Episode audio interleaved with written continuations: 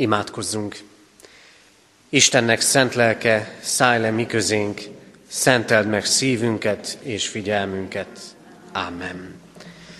Kegyelem néktek és békesség Istentől, ami atyánktól és ami megváltó úrunktól, az Úr Jézus Krisztustól. Amen. Kedves testvérek, Isten tiszteletünk kezdetén fennállva énekeljük a 78. Zsoltár első versét, a 78. Zsoltár első verse így kezdődik. Hallgass én népem az én törvényemre.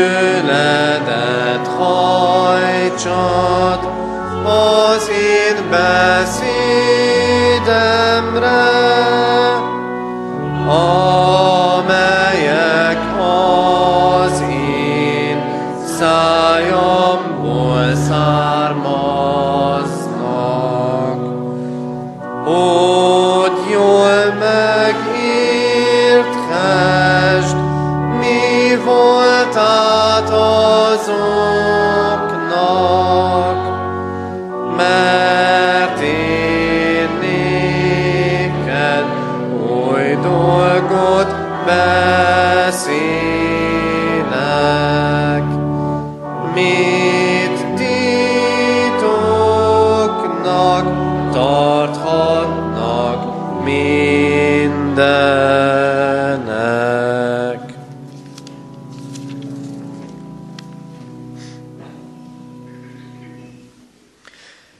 Helyünket elfoglalva énekeljük a 165. dicséretünknek első, második és harmadik verseit, tehát a 165. dicséret első három verszakát.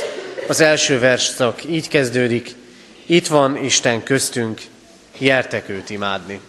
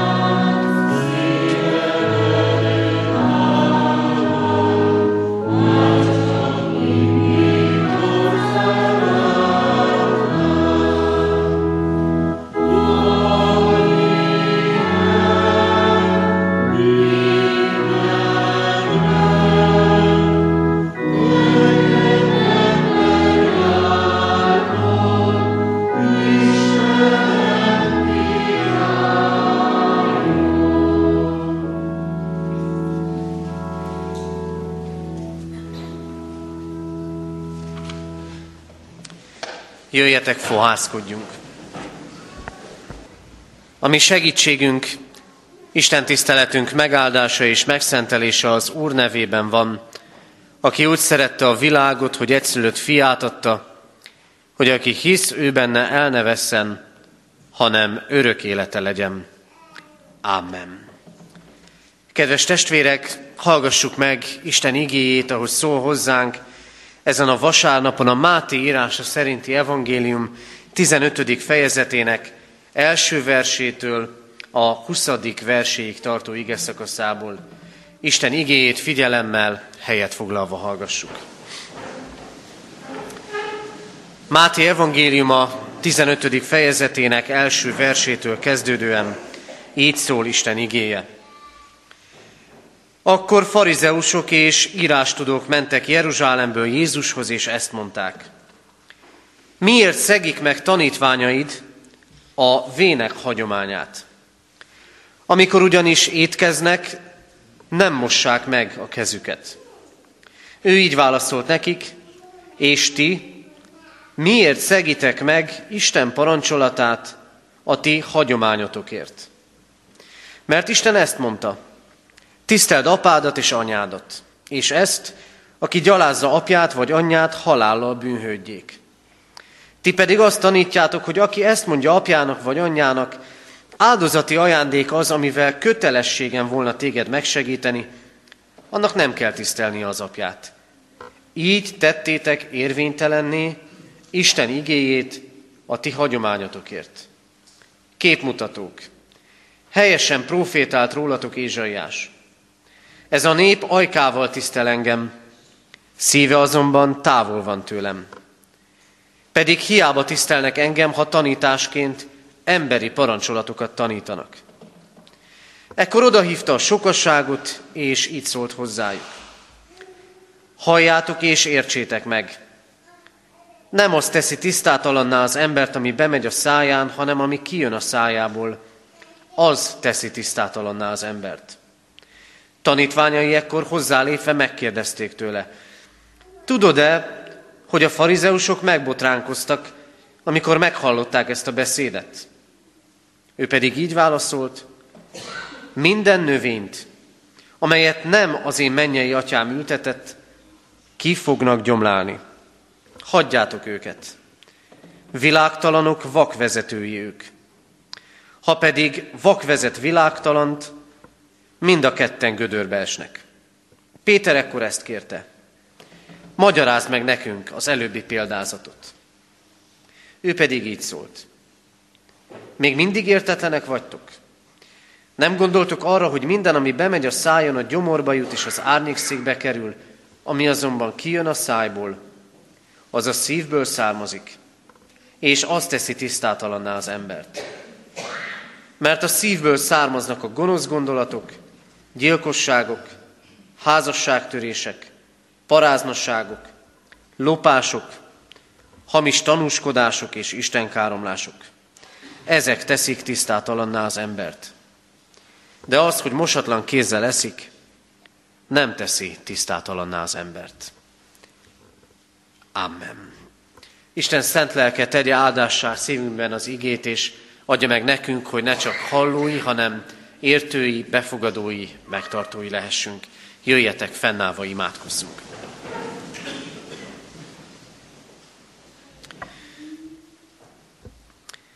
a Úrunk, Istenünk, köszönjük neked azt, hogy te a tökéletesen szent és tiszta Isten vagy. Olyan, akiben nincs álnokság, akinek döntései tiszták, mindig hátsó szándék nélküliek. Aki nem rejtesz el előlünk semmi olyat, amit meg tudunk érteni, aki megtanítasz minket teljesen az élet, az üdvösség útjára. Áldunk téged, Urunk, azért, mert az egész teremtett világon belül egyedül mi emberek vagyunk azok, akik ilyen módon szívvel, lélekkel, kimondott imádsággal kapcsolatba léphetünk vele. És bár igéd arra tanít és arra emlékeztet minket, hogy a madárnak is van fészke, és a madár is vágyakozik a te házadba. Köszönjük, hogy mi valóban megérkezhetünk hozzád. Mi ott lehetünk a te jelenlétedben. Mi itt lehetünk, ahol szól az ének, ahol vallást tehetünk rólad, ahol az ige megérintheti az életünket, és hozzád emelhet minnyájunkat. Istenünk, hálásak vagyunk neked, mindazokért az ajándékokért és áldásokért, amikkel meglátogattál bennünket. Köszönjük az elmúlt héten elvégzett feladatokat, munkákat. Köszönjük a tőled kapott testi és lelki erőt. Különösen is hálásak vagyunk, és megköszönjük neked, hogy ott voltál velünk a fájdalomban, a gyászban, a búcsúzásban, amikor ravatal mellett kellett megállni. Köszönjük, hogy végasztaló jelenléted közelében lehettünk. Urunk Istenünk, megvalljuk neked, hogy a te tisztaságodnál még inkább világossá válik a magunk életének esendősége, a magunk terhe és nyomorúsága. Még inkább világossá válik, mennyi minden van előttünk, mennyi mindent kell terveznünk, és mennyire nem látunk sokszor utakat. Istenünk, bocsáss meg, kérünk hitetlenségünket. Bocsáss meg, hogyha áthágtuk a te parancsolataidat. Krisztusért kérünk, tisztíts meg életünket. És hadd legyen most ez az Isten tisztelet úgy a veled való találkozás alkalma, hogy oda tesszük eléd életünket, szívünket, lelkünket, hogy te szólj hozzánk, és te tisztíts meg bennünket. Ad nekünk igédet, Urunk, ad nekünk vezetésedet, erődet, szent lelkedet. Kérünk, szólj hozzánk Jézus Krisztusért. Amen. Isten igének hallgatására készülve a 162. dicséret harmadik versét énekeljük. 162. dicséretünk harmadik verse így kezdődik. Úgy kívánkozik mi lelkünk te szent igéthez. Az ének alatt várjuk a gyermekeket a gyermekisten tiszteleten.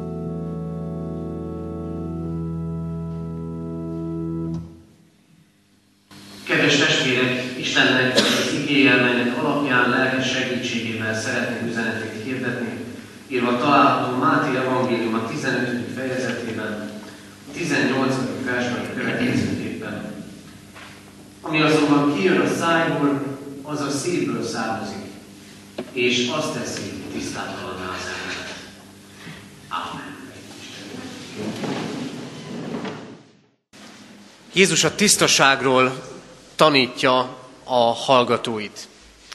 Tisztaságról tanít, és hogyha már felszínesen is figyelünk erre a történetre, amit minnyáján hallottunk az imént, egyáltalán nem megnyugtató dolgokat mond nekünk. Nem megnyugtató az, amit itt látunk. Hiszen egyrésztről azt látjuk, hogy ott vannak Jézus követői, a tanítványok, és ezek a tanítványok Azt kell, hogy átéljék éppen a vallási vezetők, a vallásos elit, ma talán, talán úgy mondanánk a gyülekezet vezetőinek testülete kezdi kritizálni őket, mert nem tartják meg a régi szokásokat. Nem megnyugtató ez az ige azért sem, mert Jézus szavaiból világossá válik, nem a hagyományok az elsődlegesen fontosak, nem azoknak a megtartása. Nem megnyugtató ez a történet azért sem, mert annak vagyunk a tanúi, hogy lám még a hívő emberek között is előfordul az, hiszen a törvénytudók és írástudók hívő emberek voltak, hogy kiátszák egymás ellen az isteni törvényt és az emberi törvényt. És nem csak, hogy kiátszák egymás ellen, hanem az emberi törvényt az isteni elé helyezik. És nem megnyugtató azért sem, mert Jézus szavaiban világossá lesz újból, van tisztátalanság. Nem mondja az Isten mindenre azt, hogy jól van, rendben van az úgy, és el lehet kendőzni a dolgokat. A tisztaság, ami tulajdonképpen a fő témája ennek az ige szakasznak, kétféle értelemben értendő. Az akkori ember gondolkodásában volt egy kultikus tisztaság, egy Istenhez kötődő tisztaság, tisztaság fogalom. Azt jelentette ez, hogy nem minden ember állhat oda az Isten elé, nem minden ember méltó arra, hogy közösségben legyen az ő urával. És természetesen a tisztaságnak másodrészről volt egy olyan értelmezése is, ami talán közel áll a mi gondolkodásunkhoz, ebbéli gondolkodásunkhoz, amit erkölcsi tisztaságnak, a cselekedetek fedhetetlenségének, erkölcsösségnek neveznénk. És ott voltak ezek az akkori vallásos emberek, vallási vezetők, akik fenntartották maguknak a jogot arra nézve, hogy egészen világosan elmondják, hogy mi számít tisztának, és mi számít tisztátalannak vagy bűnösnek. Na de hogyan jelenik meg ez manapság? Az első gondolat, ami eszembe jutott, az a közélet tisztasága volt. Rengeteget lehet erről hallani. Sok minden talán személyes tapasztalatként, vagy a mindennapok híreiből érez az ember, az egyik oldal a másikat, a másik meg az egyiket mondja, arra, mondja úgy, vagy nevezi meg úgy, hogy na hát ott nincsenek tiszta dolgok. Nem tiszta ennek az embernek az élete. Nem tiszta annak az embernek az élete. És ugyanakkor, akik tisztaságot és megtisztulást követelnek sokszor, és sokszor igazuk is lehet, bármilyen közösségben és bármilyen vonatkozásban, sokszor önmaguk is nem éppen az erkölcsnek a mintaképei. Van egy elképzelésünk arról, milyennek is kellene lenni egy tiszta embernek. A másik, hogy itt azért Jézus szavaiban van egy nagyon-nagyon markáns megfogalmazás. Az a bajotok, hogy az emberi hagyományokat és az emberi rendet az isteni rend elé helyeztétek.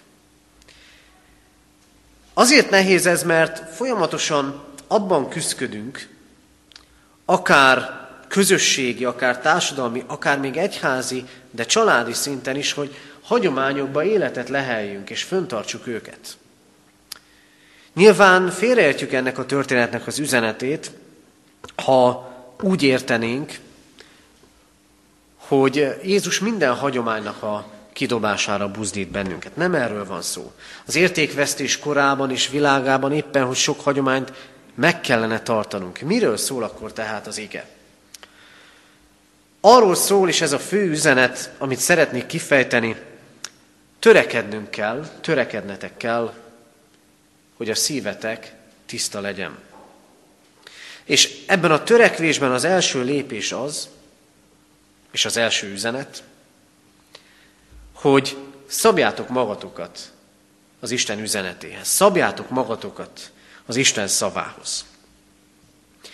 A törvénytudóknak, az írástudóknak, akikkel itt Jézus tanítványai és maga Jézus is szembe kerül, szóval ez a csoport a törvény és az igaz vallás őrzőjének tekintette magát. És még akár azt is mondhatnánk, hogy jó példával járhatnának előttünk. Mert őriznek valamit a régi időkből. Mert hűségesek valamihez. És valóban úgy van, hogy amikor létrejött ez a vallási csoport valamikor Krisztus előtt 200 környékén, akkor a zsidó nép igaz vallásosságának a megőrzése volt a célja sok akkor beérkező hellén görög hatás ellen. Tehát a cél jó volt. És itt vagyunk 200 évvel később Jézus korában, és azt kell látnunk, hogy Jézus ellentétbe kerül ezzel a csoporttal. Velük szemben foglal állást.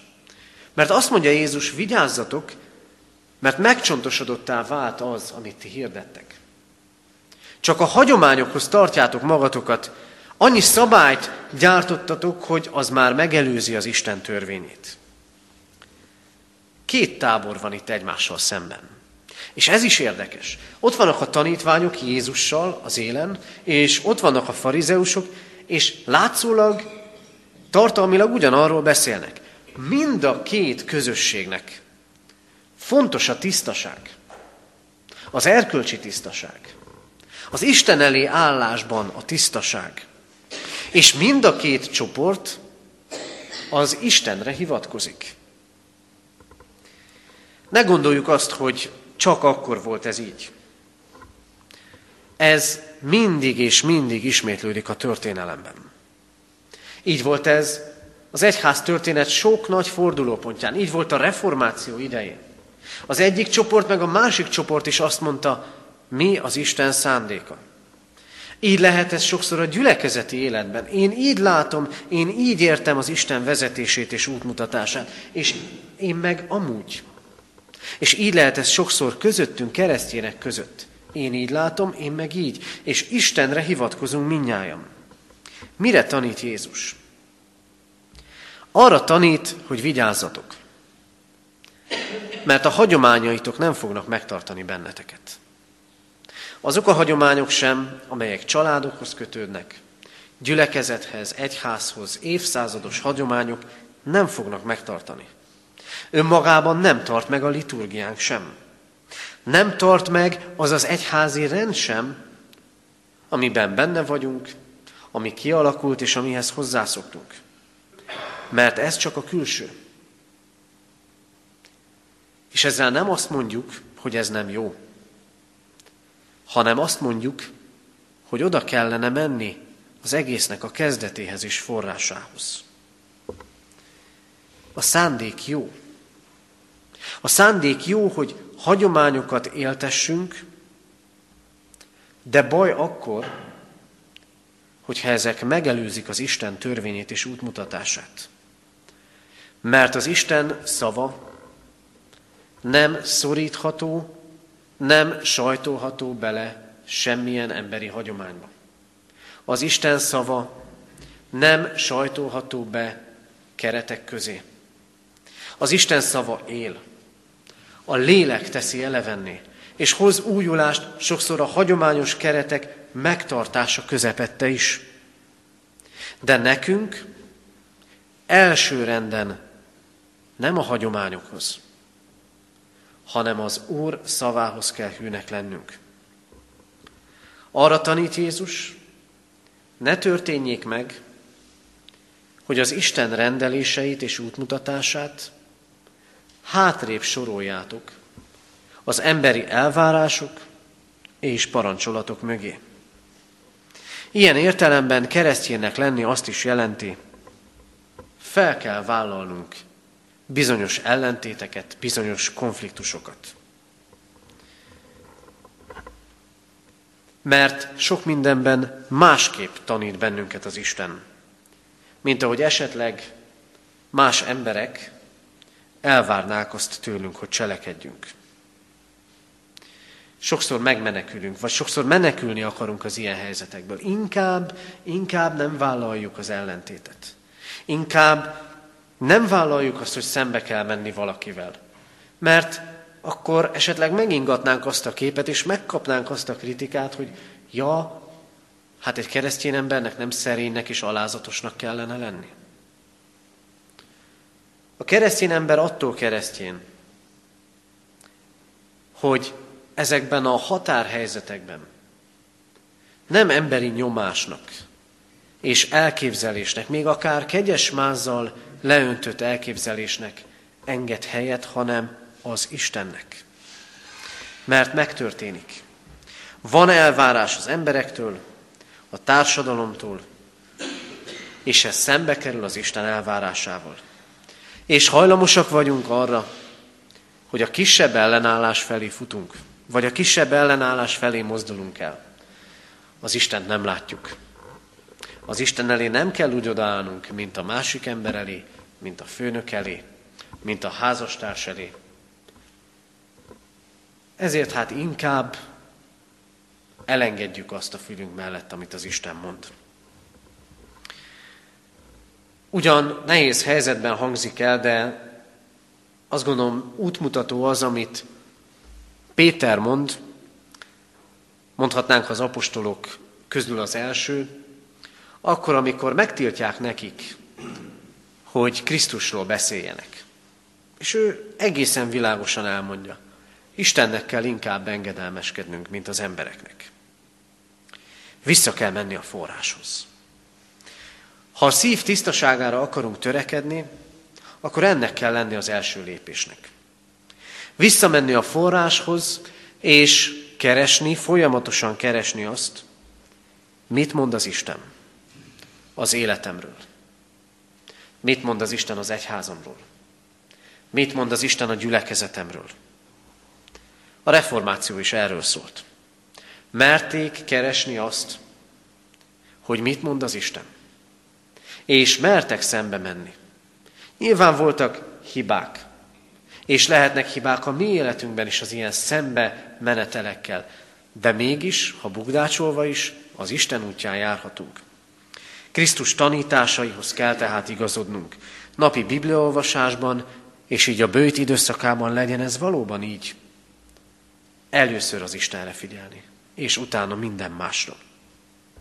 És hogyha az Isten szavára figyelünk, akkor, ez a második üzenet, meg kell látnunk, és el kell fogadnunk azt, hogy az Isten határozottan elválasztja a tisztát a tisztátalantól. Az életünk, a társadalom tele van törvényekkel. Ezek szabályozzák az életünket. Kellenek a törvények. Hogy melyik mennyire jó, az egy más kérdés. Nem is erről szeretnék most szólni. De a törvények kellenek, hogy világossá tegyék azt, hogy mi az, ami helyes, és mi az, ami nem. Az élet törvényét azonban az Isten hirdeti számunkra. Az Isten beszéde az, ami rámutat arra, mit higgyünk, hogyan cselekedjünk, és hogyan lehet üdvösségünk. Sokan persze ki akarnak bújni ez alól. Nincs üdvösség, nem is biztos, hogy úgy kell elérni, de hát ha az ember nem tartja magát a rendhez, ha szembe megy a rendel, abból soha nem sül ki jó dolog. Az Isten beszéde szabályozza, hogy mit higgyünk, hogyan cselekedjünk, és hogyan legyen üdvösségünk. És amikor Jézus itt beszél, képzeljük el ezt a helyzetet, ott vannak a nagy vallási tudósok, és számon kérik a tanítványokat, hogy miért nem mosnak kezet étkezés előtt, ez nem valamiféle higiéniai előírás volt akkor, hanem ennek kultikus jelentősége, vallási jelentősége volt, akkor Jézus felszabadítja a tanítványokat ez alól. Érezzük itt rögtön az ellentétet. Jézus azt mondja, ez teljesen belefér, hogy nem csinálják a tanítványok. Jézus sokféleképpen nevezték és nevezik. Ma is lehet ilyeneket hallani, hogy Jézus nagy forradalmár, aki szembe megy a rendel, aki szembe megy a megmerevedett vallásossággal, vagy egy másik kifejezés, amivel ugyancsak találkoztam már valamikor, Jézus nem volt más, mondta valaki, mint egy kegyes liberális. Ez a hasonlat több sebből is vérzik. Jézus nem kegyes liberális volt. Egyszerűen annyi történt, hogy az emberi rend helyett az isteni rendet hirdette. Az meg nem liberális. Annak igenis megvannak a keretei. Mert e történet is világossá teszi azt, hogy Jézus nem azt mondja, hogy a tisztaság az lényegtelen, hanem azt mondja, van tiszta, és van tisztátalan. Van, ami szent, és van, ami nem az. És nem te döntöd el, hogy mi az, hanem én az Isten. Nem az emberi szabályok és elvárások, hanem én az Isten. És ami tisztátalan, az igenis bemocskolja az életedet. Van is itt egy bűnlajstrom, amit lehetne folytatni. Azt mondja Jézus. Az ember szívéből származik a tisztátalanság, a gyilkosság. És annak gyökereként a harag, az indulat, hogy lebecsüljük, lenézzük, minősítjük az embert, sokszor szeretetlen módon, és az áthat bennünket. Hiszen azt mondja Jézus, szívből származnak a házasságtörések, a paráznaságok. Azt mondja, ez tisztátalanság. Nem lehet megalkudni ezekkel. Nem mondja azt, hogy hát jó, rendben, azért bizonyos helyzetekben ez elfogadható. Semmiért nem mond Jézus. Mindenféle hűtlenségről azt mondja, az szembe megy az Isten szándékával. Aztán lopások. Hihetetlen kreatív tud lenni az ember abban, hogy hogyan lopjon. Időt, energiát, sok mindent a másik embertől, akár még a bizalmat is. Aztán a hamis tanúság, a hazugság, ami néha a mi olvasatunkban füllentésé szelidül. És akkor nagyon könnyű elkenni úgy a dolgokat, de hát máshol se tiszták. És amikor ezt a felsorolást mondom, nem lehet nem észrevenni a tíz parancsolat vonalvezetését. Ne ölj, ne lopj, ne paráznák, hogy ne tanúskodj hamisan, tiszteld apádat és anyádat. Világos az Isten beszéde. Nem nagyon van mind mérlegelni, nem nagyon van mit mérlegelni. Máshol is vannak ilyen listák, ebből, ebből a szempontból talán a leginkább elgondolkoztatta, amit a jelenések könyvének végén olvasunk, akik ilyeneket tesznek, nem örökölhetik az Isten országát. Világosan beszél az Isten. Ezért vigyázzunk, mert nem összemosható a tiszta a tisztátalannal, és nem összemosható az igaz cselekedet a bűnössel. Az Isten szól, hogy világossá tegye. Nekünk pedig ennek a fényében kell cselekednünk. És így érkezünk el az utolsó üzenethez. Ezért a szív megtisztulására van szükségünk. Jézus itt nem mondja azt, egyáltalán nem mondja azt a vallási tudósoknak és a tudósokról, hogy ti már egy életre elvesztetek. Sőt, az egész evangélium erről szól, hogy én, az Isten, téged, aki tisztátalan vagy, meg akarlak tisztítani. Azt mondja, ami kijön a szájból, az a szívből származik, és azt teszi tisztátalanná az embert. Ami van, ami beszennyezi az életünket, az belülről jön. Nem kell szövegelni, és nem kell elkenni az igazságot. Nem foghatjuk a sátánra. Ezt mondja Jézus. Ne fogd a sátánra. Ne fogd a körülményekre. Ne fogd a pillanatnyi érdekekre. Ne fogd másokra. Ne fogd arra, hogy sodródtam. Belülről jön. A te szívedből. És nem mondd azt, úgy alakultak a dolgaim. Azt mondja Jézus, ami megjelenik az életünkön, és ami sugárzik belőlünk, az a szív állapotára utal. És amit a másik emberen látunk, a másik ember életén, az meg az ő szívének állapotára utal. A kérdés az, hogy mit kezdünk vele. Lehet, hogy egész jól bírjuk. Lehet, hogy világosnak és tisztának hazudjuk magunkat. Vagy azt mondjuk, más is olyan. Vagy olyanná tesszük. Visszahúzzuk. Elindulna már a jó úton, de hát az mégse lehet. Olyan ez,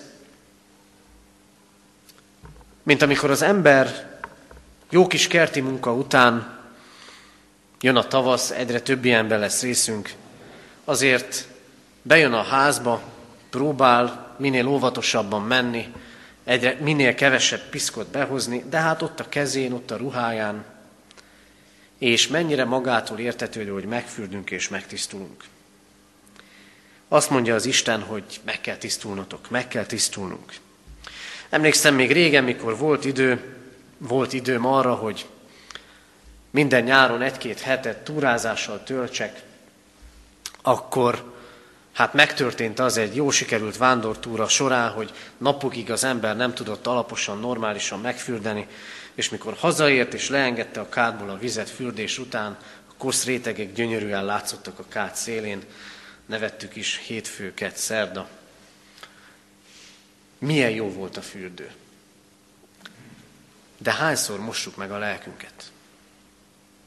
Hányszor tesszük ki magunkat annak, hogy az Isten megtisztítson minket? Hasonló megtisztulásra kellene vágynunk, és hasonló megtisztulásra van szükség a léleknek. A keresztséget a Szentírás az újjászületés fürdőjének nevezi. Jézus azt mondja, ti már tiszták vagytok az ige által, amit szóltam. Meg azt is mondja, amikor nagy csütörtökön lehajol és megmossa a tanítványai lábát, hogy aki már megfürdött, annak csak arra van szüksége, hogy a lábát megmossák. Aki már egyszer megélte az Isten közelében a nagy megtisztulást, a bűneinek a bocsánatát, annak is kell naponkénti megtérés az Istenhez. Naponkénti odaállás és kérés. Tisztíts meg engem, Istenem. Mert nem igaz, hogy a szív, a lélek öntisztuló. Nem igaz, hogy egy idő után már van annyi kosz rajta, hogy majd magától elmúlik minden. És nem igaz az sem, hogy majd a másikban füröztjük meg arcunkat. Majd a másik emberrel való kapcsolatban megtisztulunk, vagy majd a másik ember jobbá tesz minket. Milyen jó, ha ilyen kapcsolatokban lehetünk benne, de nem tisztít meg teljesen. Akkor van megtisztulás, ha belátom az életem tisztátalanságait. A leprás ember Jézus korában tisztátalannak számított. Volt közülük olyan, aki odament Jézushoz. Jézus megkérdezte, mit akarsz, hogy cselekedjek veled? Tisztíts meg, Uram. Ha akarod, megtisztíthatsz engem. Jézus pedig azt mondta, akarom, tisztulj meg. És megtisztult, mert ő is megtisztulni akart. Vagy hogy az 51. Zsoltárban olvassuk, és majd énekelni is fogjuk, tiszta szívet teremts bennem, Istenem. Erre az imádságra van szükségünk. Kedves testvérek, a kérdés az, a hagyományokhoz, az emberi rendekhez, vagy az Isten szavához tartjuk magunkat. Ahhoz az isteni szóhoz, amely világossá teszi, van tiszta és van tisztátalan és rámutat arra, hogy mi a tisztátalan. Milyen jó, hogy ezt megteszi az Isten. Megteszi azért, hogy hozzátérjünk, hogy odaadjuk a szívünket neki, hogy megtisztítson. Lehet így miénk az az imádság, most meg engem Istenem, és tiszta leszek, tisztíts meg, és fehérebb leszek a hónál. Ebben a bőti időszakban a húsvétig tartó időszakban szóljanak ezek a hetek és ezek a napok az Isten elé állásról és az előtte való naponkénti megtisztulásról. Amen. Isten igére válaszul énekeljük az 51. Zsoltár 5. versét. Az 51. Zsoltár 5. verse így kezdődik.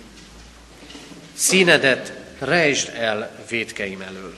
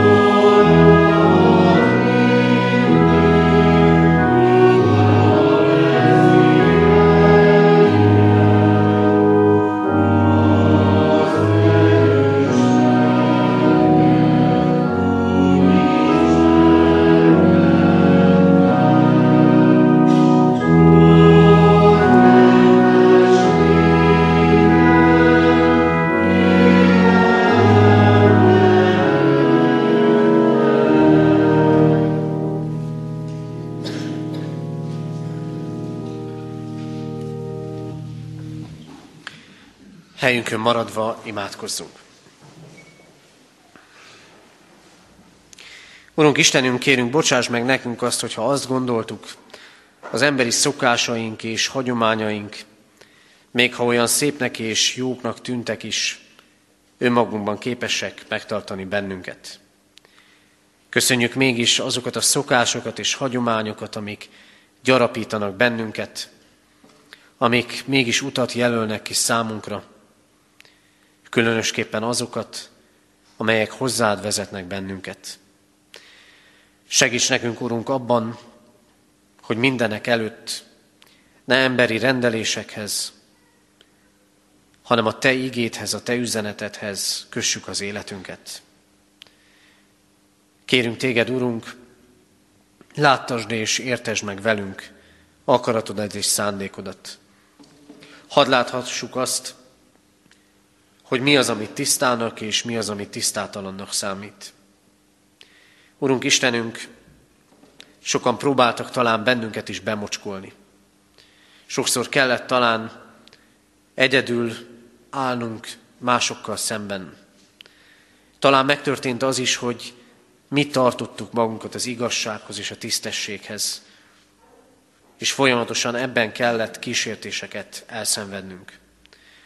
Köszönjük, hogyha kitartóak lehettünk ebben, és bocsáss meg, hogyha a nyomás alatt elbuktunk. Urunk Istenünk, tudod, hogy milyen gondolatok származnak a mi szívünkből, és milyen tettek. Tudod, ha hűtlenek vagyunk, tudod, ha gonosz indulataink vannak, ha készek vagyunk a hazugságra és sok minden másra. Addurunk, hogy ne válvonogatással és kézlegyintéssel intézzük el ezeket, hanem úgy menjünk hozzád, hogy megtisztulást kérünk tőled minden védkünkre. Köszönjük, hogy te elfogadsz, szeretsz bennünket védkeink ellenére és védkeinkkel együtt is, de meg akarsz tisztítani. Ad nekünk ebben a bőti időszakban a naponkénti megtisztulás ajándékát és felszabadító érzését. Urunk Istenünk, könyörgünk hozzád, ami gyülekezetünkért, önmagunkért és azokért, akiket szeretünk, akik közel vannak hozzánk. Imádkozunk a távol levőkért, akik ma nem tudnak itt lenni közöttünk. Áld meg őket ott és abban, azokban, amikben éppen fáradoznak. Imádkozunk hozzád, Urunk Istenünk, a betegekért és a betegek mellett állókért. De könyörgünk hozzád, Urunk, a gyászolókért. Különösképpen is azért a családért, akik az elmúlt héten búcsúztak szerettüktől. Kérünk téged, Urunk, hogy légy mellettük, végasztaló jelenléteddel, erősítsd és bátorítsd őket emlékezésükben, és ebben is láttasd meg közelségedet úgy,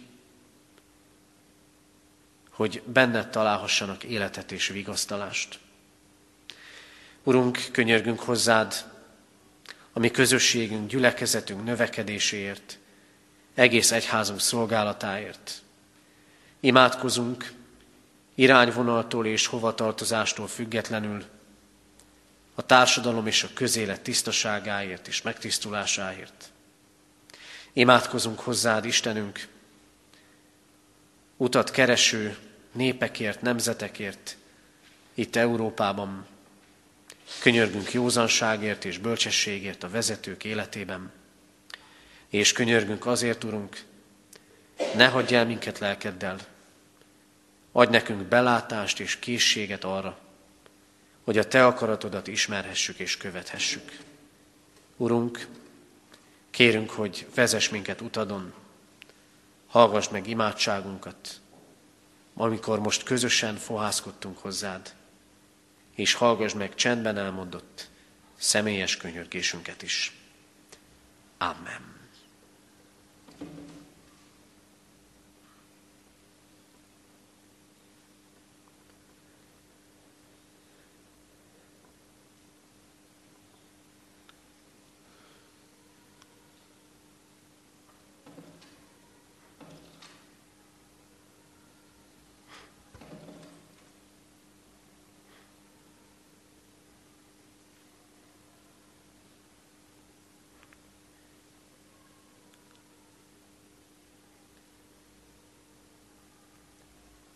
Legyen áldott a Te neved, Urunk, mert meghallgatott könyörgésünket. Amen. Fennállva imádkozzunk, ahogy a mi Urunk Jézus Krisztus tanított bennünket. Mi, Atyánk, aki a mennyekben vagy, szenteltessék meg a Te neved. Jöjjön el a Te országod, legyen meg a Te akaratod, amint a mennyben, úgy a földön is. Minden napi kenyerünket add meg nékünk ma, és bocsáss meg védkeinket, miképpen mi is megbocsátunk az ellenünk védkezőknek. És ne vigy minket kísértésbe, de szabadíts meg a gonosztól, mert tiéd az ország, a hatalom és a dicsőség, mind örökké. Amen. Hirdetem az adakozás lehetőségét, mint Isten tiszteletünk hálaadó részét. Fogadjuk Isten áldását. Istennek népe, áldjon meg téged az Úr, és őrizzen meg téged. Világosítsa meg az Úr az ő arcát rajtad, és könyörüljön rajtad. Fordítsa az Úr az ő arcát reád, és adjon néked békességet. Amen. Helyet foglalva a hirdetéseket hallgassuk meg. Hirdetem a testvéreknek, hogy ma még 11 órakor és délután 5 órakor tartunk istentiszteletet Kecskeméten a templomban. Heti alkalmainkat hirdetem. A szokásos éves rendünk szerint kedden, szerdán és csütörtökön 5 órától evangélikus református teológiai estéket tartunk a gyülekezeti központban. Erre meghívott előadók Marjovszki Tibor, református teológiai tanár, ő kedden és szerdán fog előadást tartani, és Varga Gyöngyi evangélikus lelkipásztor, ő a csütörtök esti előadást tartja, tehát kedden, szerdán, csütörtökön este 5 órakor evangélikus református teológiai esték Kecskeméten a gyülekezeti központban. Ez annyiban érinti a mi megszokott rendünket, hogy kedden délután 5 órától most ezen a héten nem tartunk bibliaórát, rá egy hétre viszont várjuk a testvéreket szeretettel. Pénteken fél ötkor ökumenikus világi manap lesz az internátus dísztermében. Ebben az esztendőben a kubai családokért imádkozunk, éljünk ezzel a lehetőséggel. Pénteken este 7 órakor, ahogyan hirdettem is már, a férfiakat várjuk beszélgetésre, együttlétre a gyülekezeti teremben, tehát péntek este 7 órára legyünk együtt beszélgetésben, komolyan is és felszabadultan is. Jövő szombaton 5 órától a Gárdonyi Életműkoncert sorozat következő alkalma lesz Kecskeméten a templomban. Erre is várjuk szeretettel a testvéreket. Vasárnap pedig szokott rendünk szerint 3.4.10-kor tartunk Isten tiszteletet itt katonatelepen. Imádkoztunk az elmúlt héten eltemetett Pintér Ferenc 97 éves, Tarjányi Gyuláni Kása Mária 79 éves, és Tóth Károlyné Szepesi Ilona 87 éves korában elhunyt szeretteiket gyászoló testvéreinkért. Isten vigasztalását kérjük a családok életére. Halottaink vannak, Kuti Ferencné Lesi Magdolna 89 évet élt, temetése kedden három órakor lesz. Farkas Istvánné Figler Anna 69 évet élt, őt szerdán 3.4.11-kor temetjük. Tóth Endre 64 esztendőt élt, pénteken 3.4.10-kor temetjük. Tamási József 83 esztendőt élt, temetése pénteken egy órakor lesz. Dr. Mátyus Árpád 67 esztendős korában hunyt el, ugyancsak pénteken temetjük, délután három órakor. Házasolandó jegyespárt hirdetek másodízben, Szalkai Csaba jegyezte Derekas Esztert, Isten áldja meg az ő tervbevett házasságukat. Ez az esküvő majd itt lesz a katonatelepi templomban, március 12-én. Adományok érkeztek az elmúlt héten, egyház fenntartói járulékként 100 ezer forint, Isten dicsőségére 30 ezer, diakóniai szolgálatra 500, szeretett szolgálatra 4000, szőlőskert javára 2000, és a Gárdonyi életmű koncertre 5000 forint adomány érkezett. Bőti időszakban bőti adománygyűjtést hirdetünk a nyári szeretet hét javára. ahol határon túli magyar és kecskeméti református gyermekek közös táborozására kerül majd sor. Hirdetem a gyülekezeti kirándulást március 12-e és 14-e között az ország déli határszélére, illetve a gyülekezeti többgenerációs táborunkat augusztus 1 és 6-a között felső tárkányban. Idén is rendelkezhetünk a személyi jövedelemadó, a befizetett személyi jövedelemadó kettőször egy százalékával. A Magyarországi Református Egyház technikai száma 0066-os, illetőleg támogathatjuk a Kecskeméti Református Kollégiumi Alapítványt. Végezetül még a presbiter testvéreket kérem, hogy egy néhány perces rövid megbeszélésre maradjanak itt Isten tisztelet után. Emlékeztetek mindenkit, elsősorban most a férfiakat, a március 4-i pénteki 7 órakor kezdődő férfi körre, és még egy házi feladatot szeretnék adni mindenkinek, aki a mai Isten tiszteletről magával visz üzenetet, gondolatot, azt kérem, hogy adja azt tovább, talán éppen azzal az üzenettel is, hogy még a madarak is szeretnének bejutni az Isten házába, mi pedig minnyáján bejuthatunk az ajtón keresztül, az üdvösségre pedig Krisztus az ajtó, legyen ez egy olyan kép, amit elviszünk még magunkkal erről az Isten tiszteletről. Záró énekünket énekeljük, a záró ének éneklése után pedig a záró imádságra kerül sor. A 165. dicséret 5. és 6. verseit énekeljük. Egyszerűvé formálj belső lelkiképpen kezdődik a 165. dicséret 5. verse.